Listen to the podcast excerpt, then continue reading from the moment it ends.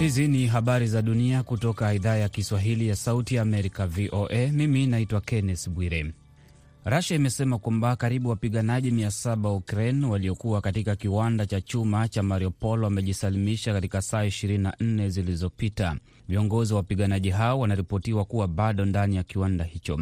Wizara ya ulinzi ya Rasia imesema kwamba kwa jumla wapiganaji 959 waliokuwa katika kiwanda hicho cha mjini Azavistal wamejisalimisha kwa jeshi la Rasia. Kiongozi wa kundi la wapiganaji linaloungwa mkono na Rasia na linalodhibiti sehemu hiyo, Denis Pushlin, amesema kwamba makamanda wa wapiganaji hao waliokuwa ndani ya kiwanda hawajajisalimisha. Endapo wapiganaji hao wote watajisalimisha, hatua yao itafikisha mwisho wa mapigano ya miezi mitatu ambayo yameharibu kabisa mji wa Mariupol wenye wakazi elfu mia nne na uliokuwa na maendeleo makubwa, lakini sasa umeharibiwa kabisa kutokana na vita. Maafisa wa Iran wamekamata meli iliyokuwa inajaribu kusafirisha mafuta kwa njia haramu kutoka nchini humo na kuwazuilia wafanyakazi wake. Iran ambayo ina mafuta bei nafuu kote duniani kutokana na gharama ya chini kwa usafirishaji pamoja na kushuka kwa thamani ya sarafu yake, imekuwa ikikumbana na biashara haramu ya mafuta kuelekea nchi jirani kupitia bahari kuelekea Guba ya Kiarabu. Meli hiyo ilikuwa imebeba lita 1550 za mafuta na ilikamatwa katika maji ya Guba. Imesafirishwa hadi katika bandari ya Hormozgan kusini mwa nchi. Uchunguzi unafanyika kabla ya kutoa habari zaidi. Meli kadhaa zimekamatwa katika miezi ya hivi karibuni zikisafirisha mafuta kutoka Iran kwa njia haramu. Korea Kaskazini imetangaza kwamba inatumia madaktari wa jeshi lake katika kupambana na maambukizi ya virusi vya korona mjini Pyongyang. Kiongozi wa Korea Kaskazini Kim Jong Un ameamuru wanajeshi wa taifa hilo kukabiliana na janga hilo baada ya maambukizi mengi kuripotiwa tangu wiki iliyopita. Visa 232880 vya maambukizi ya virusi vya korona vimeripotiwa huku watu sita wakifariki kufikia leo Jumanne. Jumla ya watu 69170 wametengwa kwa uchunguzi kubaini iwapo wameambukizwa korona. Watu 62 wamefariki tangu mwezi Aprili, huku watu milioni 1.7 wakionyesha dalili za kuambukizwa korona nchini Korea Kaskazini. Mahakama nchini Nigeria imekataa ombi la kiongozi wa wapiganaji wanaotaka kujitenga Namdi Kanu na kutaka kuachiliwa kwa dhamana. Namdi anakabiliwa na mashtaka ya ugaidi na kueneza habari za uongo. Jaji amesema kwamba Kanu anastahili kusema mahali alikuwa wakati alipoachiliwa kwa dhamana mara ya kwanza. Kanu ambaye ni raia wa Uingereza anayeongoza kundi la wapiganaji lililopigwa marufuku la Biafra alitoroka Nigeria baada ya kukosa kufika mahakamani mwaka 2017. Alikamatwa kwa mara nyingine baada ya miaka ya kutopatikana. Kundi la wapiganaji la Biafra lililoanzishwa na Kanu mwaka 2014 linataka baadhi ya sehemu za kusini mashariki mwa Nigeria kujitenga na kuunda taifa jipya. Idadi kubwa ya watu wa sehemu hiyo wanatoka jamii ya Ibo. Serikali ya Nigeria inatambua kundi la Biafra kuwa la kigaidi. Maafisa wa usalama magharibi mwa Libya wamesema kwamba wamekamata wahamiaji mia tatu katika muda wa wiki moja iliyopita na wengine karibu elfu tatu katika muda wa miezi mitatu. Ukamataji huo umejiri wakati visa vya wahamiaji wanaojaribu kuingia Ulaya kutoka Libya vikitarajiwa kuongezeka wakati wa kipindi cha joto na mgogoro wa siasa unapoendelea kuongezeka Libya. Wahamiaji mia tatu wamekamatwa mnamo mwezi Mei katika operesheni dhidi ya ulanguzi wa watu katika miji ya Sulman na Sabratha. Libya imekuwa njia maarufu na hatari kwa wahamiaji wanaojaribu kuingia Ulaya wakikimbia umaskini na vita barani Afrika na Mashariki ya Kati. Na Sweden na Finland zimewasilisha rasmi maombi ya kutaka kujiunga na muungano wa NATO. Mabalozi wa nchi hizo mbili wamewasilisha rasmi maombi ya nchi hizo katika makao makuu ya NATO. Katibu mkuu wa NATO Jens Stoltenberg amesema kwamba hatua hiyo ni ya kihistoria na ambayo inastahili kukubaliwa. Hatua ya kuidhinisha maombi ya wanachama wa mataifa hayo mawili huenda ikachukua karibu miezi miwili, ambapo mabunge ya nchi wanachama 30 yatajadili maombi hayo, ambayo endapo yatakubaliwa, muungano wa NATO utakuwa na udhibiti wa pwani nzima ya bahari ya Baltic. Nakomea hapo kwa sasa. Naitwa Kenneth Bwire.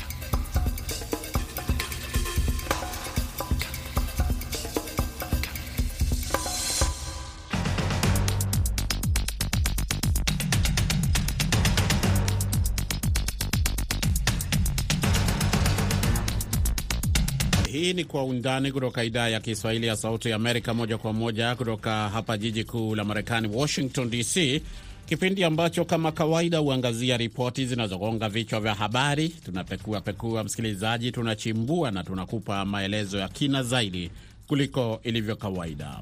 Katika sehemu ya kwanza ya kipindi hiki tutaangazia hali ilivyo hivi sasa hapa Marekani kufuatia shambulizi la risasi lililotokea katika mji wa Buffalo katika jimbo la New York ambapo kijana mzungu aliyekuwa na bunduki alidaiwa kuwaua watu kumi weusi na kujeruhi wengine watatu katika duka la vyakula katika kitendo ambacho kimetajwa kama cha ubaguzi wa rangi. Uchunguzi huo unafanywa kwa wakina zaidi, ambapo utahusisha na watu wanaotaka kumiliki silaha pamoja na risasi hapa Marekani. Kwenye sehemu ya pili tutaangazia mgogoro wa kikatiba unaonukia tena nchini Kenya baada ya kinara wa upinzani Raila Odinga kutamka kwamba endapo atashinda uraisi atamteua naibu wake Martha Karua kuwa waziri wa maswala ya sheria, jambo ambalo baadhi ya wanasheria wanasema kitakuwa ni kinyume cha katiba ya Kenya. Ni kwa undani. Mimi ni BMJ Mridhi.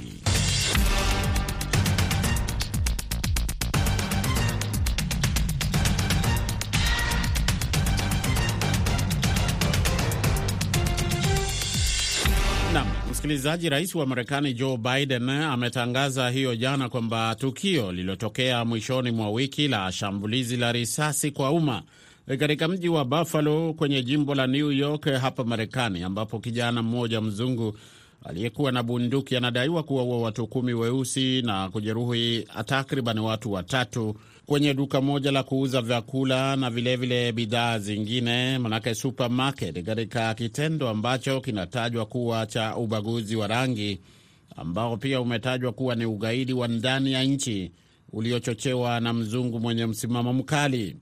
Biden na mkewe Joe Biden walikutana kwa faraha na ndugu ya watu waliouawa na watu wengine watatu ambao walijeruhiwa katika tukio hilo kwenye duka la Tops Friendly Supermarket kabla ya kuzungumza kwa muda mfupi na Wamarekani kuhusu kila mmoja wao kwa kuwataja majina yao. Akihutubia kupitia njia ya televisheni katika jiji la kaskazini mashariki mwa Marekani hilo la Buffalo, New York, Rais Biden alilaani shambulizi hilo na kusema kwamba kundi la watu wazungu wabaguzi ni sumu na haliwezi kushinda, na kwamba ubaguzi kama huo hauna nafasi nchini Marekani hata kidogo. Baadaye kidogo tutaungana na mchambuzi wa masuala ya siasa za hapa Marekani, Profesa Patrick Nigula, lakini kabla ya hapo, hebu nimkaribishe mchambuzi wa siasa za hapa Marekani pia Dr Timothy Sadera akiwa kule mjini Atlanta, jimbo la Georgia. Kwanza atupe tathmini yake kuhusu hayo yaliyozungumzwa na Rais Joe Biden na anavyoliona suala hili kwa ujumla. Uh, shukrani kaka. Uh, jambo hili ambalo limejitokeza kwa sasa linatia wasiwasi mwingi, maanake yamekuwa mambo yanayoonekana kusambaa haswa uh, katika mauaji ya watu kiholela. Jambo hili limeleta utata mkubwa na pia kuleta mwamsho, maanake sasa huu ni msimu wa muhula wa kati, yaani uchaguzi wa muhula wa kati, na hapo unaona kwamba jambo hili linapotokea linakuja kuzusha wasiwasi, linakuja kuzusha kutoelewana na pia ili kuleta uh, kutoelewana kati ya viongozi. Asante sana Sadera. Uh, kwanza msikilizaji, E, nikupe historia fupi kuhusu mauaji hapa Marekani ya kutumia bunduki, visa ambavyo vinaripotiwa kama vilivyosababisha ama vilivyopelekea vifo vya watu wengi zaidi. Ni pamoja na kisa kimoja, mashambulizi lililotokea katika Route 91 kule Harvest Music Festival Las Vegas mwaka 2017 ambapo watu 60 waliuawa na 850 kujeruhiwa. Mwaka 2016 watu 49 waliuawa na 53 kujeruhiwa katika mji wa Pulse, Orlando kule Florida. Uh, katika Virginia Technical College uh, kule Blacksburg, Virginia mwaka 2007 watu thelathini na wawili waliuawa na 17 kujeruhiwa. Sandy Hook Elementary School kule Newton, Connecticut watu 26 waliuawa katika shambulizi lililofanyika mwezi Disemba mwaka 2012. ni orodha ndefu kweli kweli, msikilizaji. E, Lube Cafeteria, Walmart, McDonald's, Majori Stoneman Douglas High School, mgahawa wa Borderline Bar and Grill.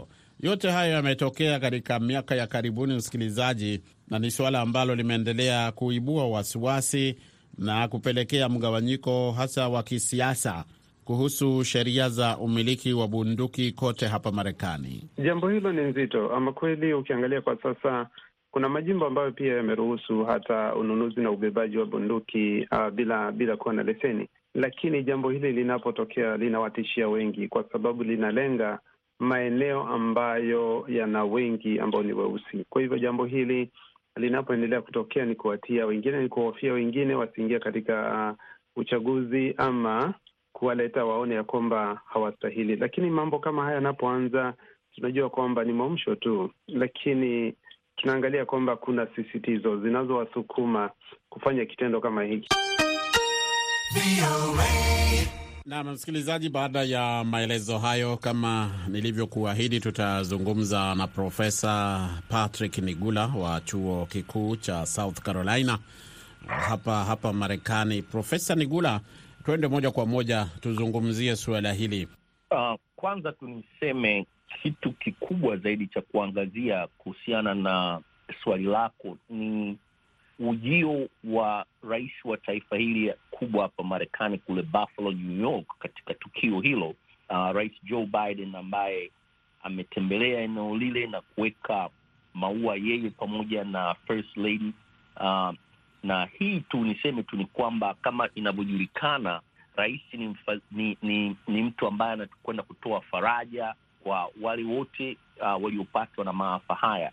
Kwa kwa, kwa hiyo basi nianze tu kwa kusema kwamba uh, hili jambo ni kubwa, na rais wa Marekani mwenyewe amekwenda kulitembelea eneo hilo la tukio na kuzungumza na wananchi uh, pamoja na first responder ambao wanashiriki katika kutunza amani uh, hapo katika mji wa Buffalo, New York.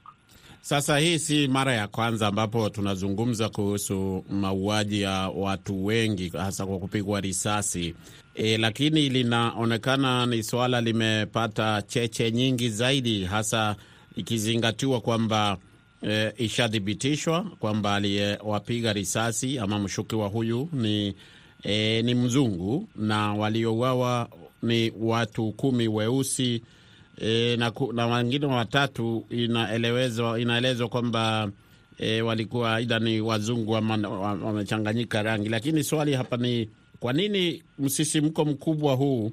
Uh, sasa tukianza kama tunaanza upya tena kuzungumzia suala la bunduki na mauaji ya kiolela. Bunduki na mauaji ya kiolela ya ni tunaweza kusema tu yana kama wiana tu, na kwa sababu tumekaribia katika chaguzi hapa Marekani, tunaona tu watu ambao wana mtazamo tofauti na matabaka mengine ya rangi, mara nyingi sana huwa wanachochea na kuleta machafuko kama haya tu ambayo yametokea huko tena Buffalo, New York na mengine kadhaa yaliyotokea katika maeneo mbalimbali hapa Marekani. Tukiangazia zaidi katika tukio hili lililotokea Buffalo, New York, ndugu mtangazaji, tunaweza kusema tu ya kwamba ni ni swala la ambalo limekuwa likizungumziwa kwa muda mrefu, hususan katika wale watu wanaotakiwa kumiliki silaha pamoja na risasi uh, wawe wanaangaliwa ni kama kweli wanafaa uh, ili ku, ku, kuepukana na tukio kama hili ambalo limetokea hivi karibuni hapo Buffalo. Ni vizuri eh, umezungumza hivyo kwa sababu swali langu lililokuwa lifuate ni kuhusu jinsi ambavyo pia suala hili linaangaliwa kwa jicho la ubaguzi wa rangi. Ni kwa nini? Ni niseme ni tu uh, kwamba kwa sababu yule aliyetenda kitendo hiki cha mauaji ni mzungu na wengi waliofariki uh, katika tukio hili ni weusi, kama ulivyogusia hapo mwanzo, linachukuliwa kama ni ni, ni tatizo ambalo limetokea miaka mingi, mi, tatizo ambalo linaendelea kutokea hapa Marekani kati ya matabaka ya rangi, lakini tujikite zaidi katika watu wenye matatizo ya akili na jinsi ambavyo wanafanya maamuzi yao wakati wameshika silaha. Kwa hiyo mimi tu niseme tu ni kwamba uchunguzi huo unafanywa wa, wa kina zaidi, ambapo utahusisha na watu wanaotaka kumiliki silaha pamoja na risasi hapa Marekani. kufanyika kwa mabadiliko hasa uh, ya sheria, unaona mchakato wenyewe utakuwa ni rahisi sasa kwa sababu ya eh, hamasisho ambazo zimekuwepo, hamasa iliyopo, au ni mvutano ule ule? Kwa sababu kama nilivyosema, hii si mara ya kwanza tunashuhudia eh, tukio kama hili ambalo mara kwa mara hufuatiwa na eh, che, che, cheche za moto, cheche za matamshi kutoka mirengo, na mara nyingi nachukua ni suala linalochukua mrengo ama mwelekeo wa kisiasa. Unaona nini ambacho kitakuwa tofauti sasa hivi, hasa ukiangalia, kwa sababu kuna hiyo changamoto ya nani atapigia kura kama wataweka sheria e, zitakazoweza kudhibiti e, baadhi ya silaha ambazo wengine wanasema hazihitajiki kuwa mitaani. Ah, niseme tu suala hili linaturudisha lina nyuma kule ambapo lilikuwa likizungumziwa na kujadiliwa kwa karibu zaidi na watunga sheria na wanasiasa hapa Marekani juu ya kubadilisha sheria za umilikaji wa silaha kali pamoja na risasi nyingi. Kwa hiyo basi tu niseme tu ya kwamba itakuwa ni vigumu sana kubadilisha sheria kutokana na watu wenye mlengo ambao wanadhani kwamba wana haki ya kumiliki silaha kali pamoja na risasi nyingi kutokana na kudhaminiwa na vyombo vikuu vya silaha hapa vinavyopigania haki za wamiliki wa silaha kali na risasi hapa Marekani. Kwa hiyo kwa hiyo tusubiri tu ya kwamba majadiliano yanaendelea kati ya watunga tunga sheria uh, katika ngazi ya serikali kuu pamoja na katika majimbo yote hapa msini Marekani, na hiyo tuvute subira na, tu, na, na, na mimi mtazamo wangu binafsi nafikiri tu ya kwamba kuna hatua nzuri za kisheria na kisera ambazo zinaweza zikafikiwa katika siku za baadaye. Shukran sana Dr. Nigula kwa kuzungumza na Sauti Amerika.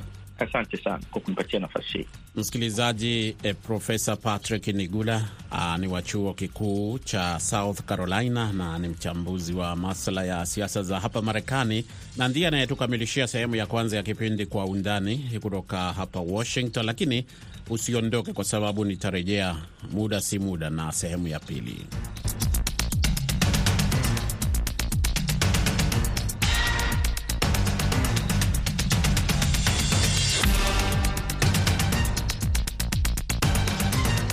Karibu msikilizaji, kwa sehemu ya pili ya kipindi Kwa Undani kutoka hapa idhaa ya Kiswahili ya Sauti ya Amerika, ukiwa nami BMJ Mridhi nikiwa hapa Washington.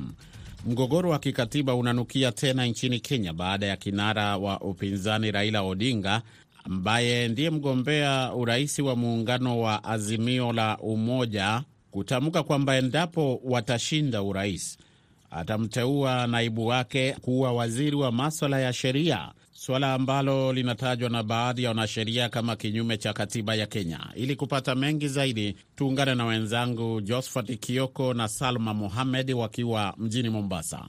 Asante sana.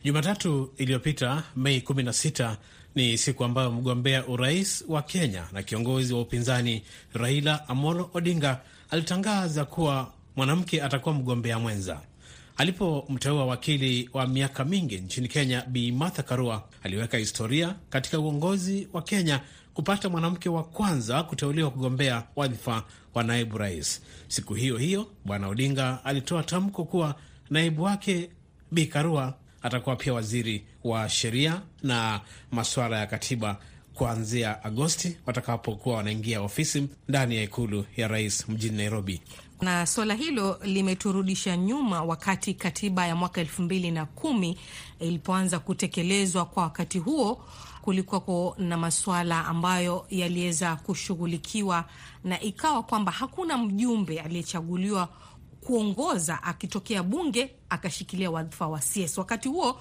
kwa mfano, kulikuwa na wabunge ama viongozi watatu, akiwa ni Joseph Nkaisere ambaye ni marehemu na Dan Kazungu na Charles Keter ambao wao walikuwa wanashikilia nafasi za ubunge, walilazimika kujiuzulu kutoka kwa viti vyao vya kuchaguliwa ambavyo walikuwa wakishikilia.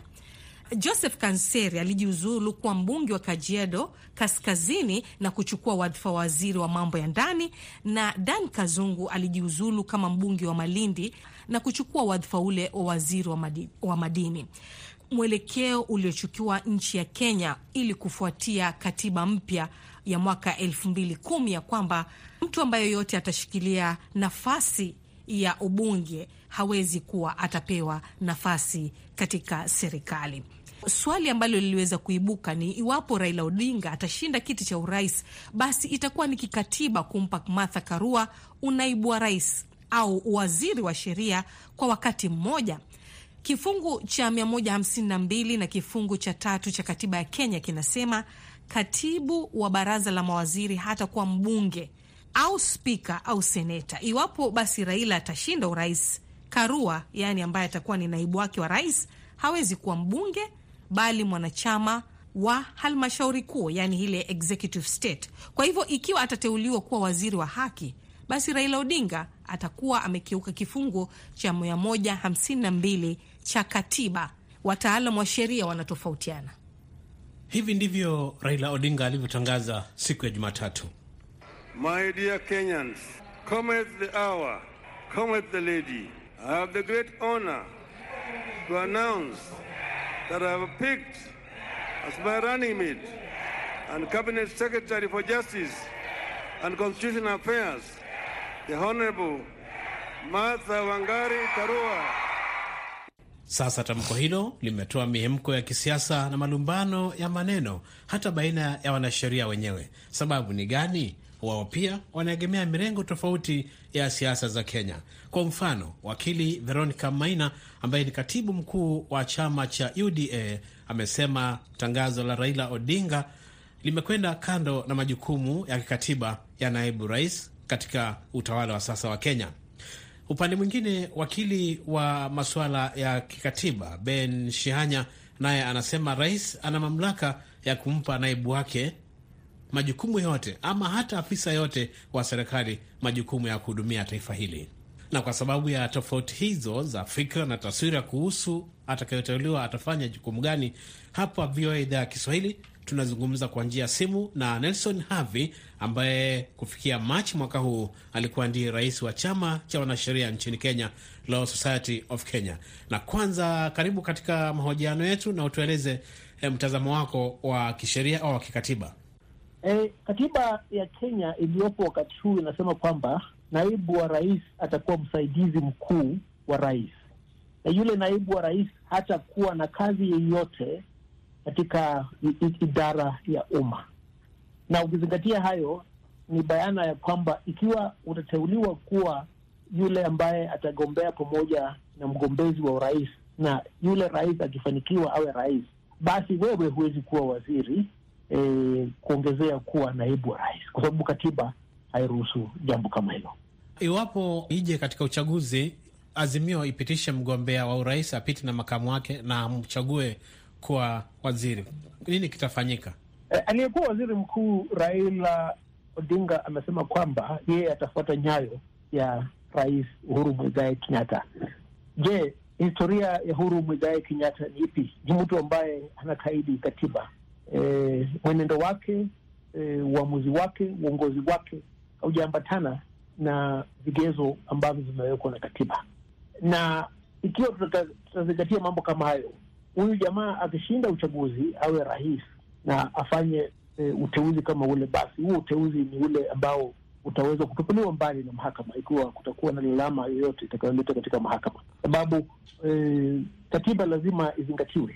Katiba na uchaguzi iwezi kuwa ni, ni, ni, ni ulingo wa watu kulumbana na wapinzani wao na kuwaahidi wengine vyeo ambavyo haviambatani na mwongozo ulioletwa na katiba. Katiba hiyo hiyo ya Kenya kuna manufaa ambayo rais wa nchi anapatiwa yale mamlaka ya kupeana kazi kwa wafanyikazi wake. Kwa muktadha huo, unadhani kwamba ataweza kumwasain ama kumpatia kazi naibu wake uh, kazi yote ile? Sioni uzito gani uliopo katika afisi ya waziri ambaye atakuwa anashughulikia maslahi ya eh, haki na katiba, na yeyote anaweza fanya kazi hiyo. Katika mrengo wa aliyekuwa waziri mkuu Raila Odinga kuna wengi ambao wanaweza kufanya hiyo kazi, lakini mimi naweza sema hivi, hizi ni ahadi za uongo, sababu huwezi peana ahadi ambazo ziwezi timizika kikatiba. Huenda jambo hili limetumika kama e, nyambo ya kuwanyakua wapigaji kura kutoka katika eneo la mlima Kenya ili waweze kuambatana na sera za Raila Odinga, kwa sababu tusiangalie tu e, wakili Martha e, Karua pekee. Kunao wengine ambao wameahidiwa nafasi za kazi. Kwa mfano, kuna mwingine ameahidiwa nafasi ya kuwa waziri wa wa, wa, wa shamba na, na ardhi. Mwingine ameahidiwa kuwa waziri wa fedha. Hauwezi peana ahadi kama hizi ikiwa unagombea kuwa rais, sababu jukumu la kuwateua wale ambao watakuwa mawaziri ni jukumu lako wewe mwenyewe. Usilitumie kama eh, nyambo ya ku ya kuwadanganya wapiga kura waje sehemu yako. Katiba haimruhusu kumpa naibu wa rais nafasi yoyote katika idara ya ya, ya, ya umma, na ikiwa suala hilo litapelekwa mahakama kuu, nakuambia bila tashwishi yote, uteuzi huo utatupiliwa mbali. Ni lazima achague mmoja, ampe nafasi ya kuwa naibu wa rais ama ampe nafasi ya kuwa waziri wa haki na na katiba. Tuzingatie jambo fulani. Hapo awali tumewahi kuwa na waziri wa, wa haki na katiba. Kwanza alikuwa Tom Mboya, pia huyu Martha eh, Karua mwenyewe amewahi kuwa katika wizara hiyo. Saa hii katika katiba tuna mwanasheria mkuu, na afisi ya mwanasheria mkuu imetengwa kando katika katiba na sheria ndogo. Hakuna umuhimu wa kuwa na waziri ambaye atakuwa na mamlaka kama mamlaka ya mwanasheria mkuu. Huo ni upuzi. Kwa mtazamo wako, swala hili ambalo tunakuuliza, nini kinafanya wanasheria watofautiane? Kuna wale wametuambia kwamba anaweza rais anaweza chagua na ana mamlaka mm, na kuna wale wamesema haitawezekana. Mbona tofauti hizi?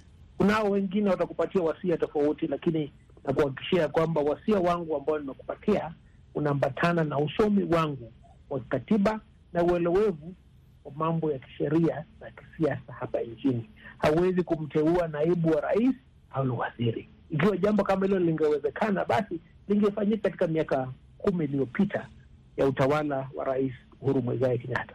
Naam, huyo ni rais wa zamani Nelson Havi katika chama cha sheria hapa nchini Kenya.